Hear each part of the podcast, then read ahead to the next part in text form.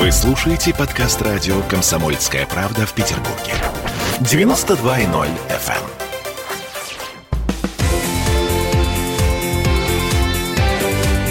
Картина недели. А это мы вернулись в петербургскую студию радио «Комсомольская правда». Я Дмитрий Делинский. Я Ольга Маркина. Ректор гуманитарного университета профсоюзов Александр Записоцкий. Вместе с нами на троих подводим некоторые информационные итоги уходящей недели. Здесь смотрим в будущее в этой четверти часа. Сюрприз для старшеклассников подготовило Министерство образования. Поменялись правила приема в вузы. Там семь пунктов. Самый важный из них, на мой взгляд, это отмена второй волны. Я не настоящий сварщик. Я очень давно не поступал в высшее учебное заведение заведения. Я не знаю, как сейчас там все устроено, но а, по факту а, это звучит вот так. Зачисление на очные бюджетные места будет проходить в два этапа. Сначала зачисляют льготников, целевиков и тех, кого принимают без экзаменов, например, по результатам Олимпиад. А затем начинается основной этап зачисления, и он не разделен на две волны. Вузы э, раньше, когда были две волны, могли остаться незаполненными места, потому что абитуриенты, набравшие больше баллов, могли в последний момент выбрать другое место место обучения уйти в другой вуз. А в результате возникал какой-то вакуум, который приходилось заполнять теми, кто стоял ниже в очереди. А иногда э, этот вакуум не заполнялся вообще. Да, просто оставались пустые места. Вот этот механизм э, Минобр теперь отменяет. Останется только одна волна зачисления. Ну, во-первых, к лучшему ли это все? Я еще не анализировал и не продумал вот эту систему достаточно глубоко, но э, вот даже если нам сейчас предложат бочку меда, я в ней буду все равно искать ложку дегтя. Потому что это Минобр Минобр. И, скорее всего, найду, потому что у нас в стране сложилась губительная для системы образования система принятия решений в интересах очень небольшой группы вузов, находящихся совершенно искусственно, в большинстве своем не по заслугам, а в привилегированном положении. То есть с ними Минобр советуется, а со всеми остальными вузами нет? Советуется – это не то слово. Принимает решение в их интересах. Вот никто особенно не знает, знает, но я могу назвать вузы, которые имеют особые совершенно для себя льготы в виде государственных решений в отношении призыва студентов в армию. Так. Понимаете? Я не буду называть, но есть государственные решения. И когда влиятельные люди приходят устраивать своих детей в ВУЗ, декан говорит, а вот у нас есть вот такая-то льгота, такая-то льгота, такая-то льгота. В стране это совершенно не афишируется. Но вот как бы воинские обязанности для этой группы людей не существуют. А что такое, например, э, четвертый экзамен? Вот ЕГЭ, вся система вводилась для того, чтобы люди из регионов были поставлены примерно в одинаковое положение, и блатные вузы они не зачисляли по блату. Мы, ректоры, по крайней мере, все знаем о том, как это было в советское время, как зачислялись по блату. Вот четвертый экзамен – это система, та же самая, зачисления по блату. Люди подают документы, и один четвертый экзамен сам вуз имеет право проводить.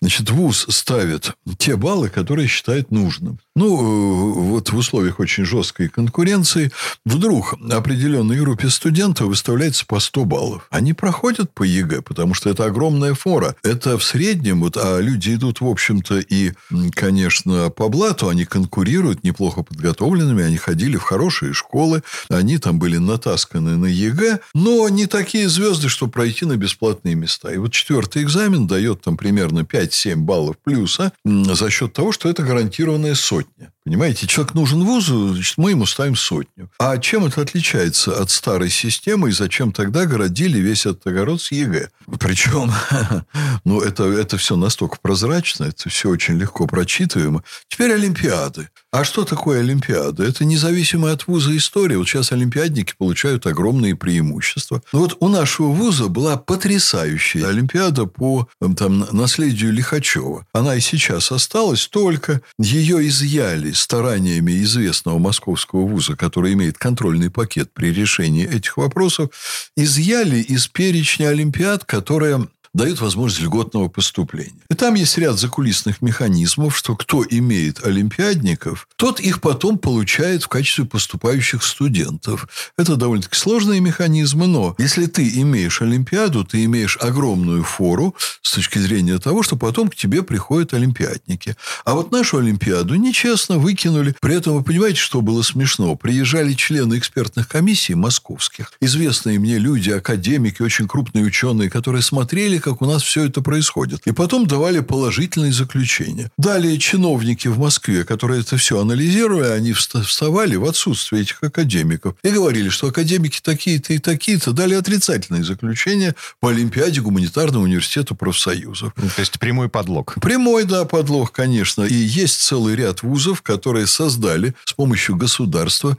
механизмы привилегий для себя. Я вообще был противником такой вульгарной рыночной системы в образовании. Я считаю, что и платное образование надо было с самого начала вводить иначе, и давать всем возможности там получать часть денег от государства и часть денег самим доплачивать. Угу, угу. Более это все должно было быть демократично. Потом, например, была отвергнута тоже очень интересная система, когда человек, который очень хорошо сдавал экзамены, он получал ну, что-то вроде ваучера для поступления в любой вуз, то есть документа, за которым стояли деньги. Вот человек брал государственную бумагу, приходил в вуз и говорил, вот деньги на мое обучение. За этой бумагой шли деньги. И он сам выбирал, где ему учиться вместе с деньгами. А, погодите, а этот ваучер, он безвозвратный? То есть э, ребенок не... Это не кредит, ребенок не возвращает Нет, он деньги его не возвращал. Угу. Кстати, сейчас очень хорошо стало с кредитами в первый год. Надо отдать, опять-таки, правительству Мишустина должное. Эм, создали условия для выдачи невероятно льготных кредитов. Сначала было 8%, 8, а сейчас по 3,5 годовых ты платишь только проценты, очень маленькие деньги, реально ты платишь каждый месяц. Вот, и потом ты имеешь большое время устроиться на работу, начинать отрабатывать. Сначала там 3 месяца давали, сейчас, по-моему, 6 или 9 месяцев. И ты начинаешь постепенно возвращать кредит. Государство сделало замечательную вещь для людей, малоимущих, кто талантливый, кто способный. Вот правильно, ты отучись за государственный счет, потом верни деньги. Это очень хорошо.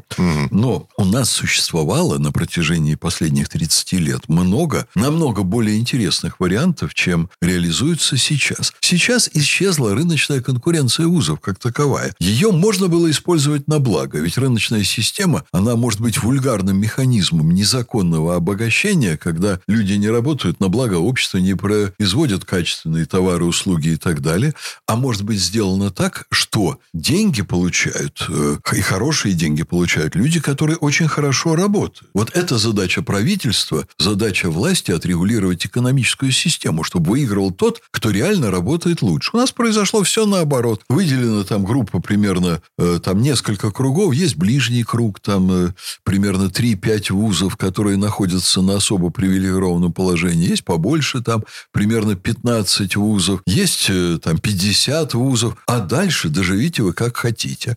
Зачем это сделано? Вот эти ректоры, они составляют этих вузов определенный пул чиновниками, это еще и очень распиаренные вузы. И что бы чиновники не делали, хотя это и очень вредное решение, в какой-то момент они приходят там на встречу с президентом, например, садятся за огромный стол и говорят ему, вот мы, лидеры лучших вузов в стране, говорим вам, что то, что у нас происходит в образовании, очень хорошо. А ректор какого-нибудь Орловского института культуры, он вот в этом кругу никогда не окажется. А дальше еще веселее, понимаете? Значит, э, чиновники раздают этим ректорам вопросы президенту, правильные вопросы, а потом говорят президенту перед этой встречей, что в ректорском сообществе назрели вот такие-то вопросы, вот мы вам делаем справку по актуальным проблемам. Вы понимаете, чиновники рулят не только ректорами, но получается, что они вовлекают в эту странную систему и президента страны. Он-то полагает, что он отвечает на реальные вопросы там. Вот на одной из встреч таких садовничий президенту задал вопрос. А вот как, э, так сказать, он смотрит на то, чтобы у нас развивалась рейтинговая система, чтобы мы двигались в системе мировых рейтингов. И дальше вдруг эта вся совершенно порочная история, она стала развиваться. А рейтинги – это ведь, э, ну, общепринятое мнение среди настоящих специалистов. Это ведь афера, это форма недобросовестного продвижения вузов на рынке. И вдруг это к нам пришло в нашу страну. А потом кто-то получает отдельные деньги по отдельным программам на продвижение своего вуза в рейтинге. Ты делай то, что нашему рынку нужно. Ты на вот это работай. Ты делай так, чтобы работодателям были нужны выпускники. А вуз вдруг начинает заниматься и вкладывает огромные государственные деньги в производство статей в западных журналах. Это огромный бизнес сейчас. Это огромная индустрия. Черт знает зачем. Но это туфта. Берут деньги западные журналы за то, что публикуют наши научные статьи. Не потому печатают, что статьи хорошие, не славу создают нашей науки, а берут деньги, потому что им заплатили и печатают. Кому это все нужно? То есть, жуткие перекосы в системе образования. Мне очень нравится министр Фальков, но вот то, что олимпиадники, они вообще сейчас получили какое-то особое там статусное положение, это для меня очень странно. А почему нельзя олимпиаднику хорошо учиться по профильным предметам и пройти по баллам ЕГЭ? А почему такая так, огромная а тогда фора? для чего, спрашивается, нужны Олимпиады?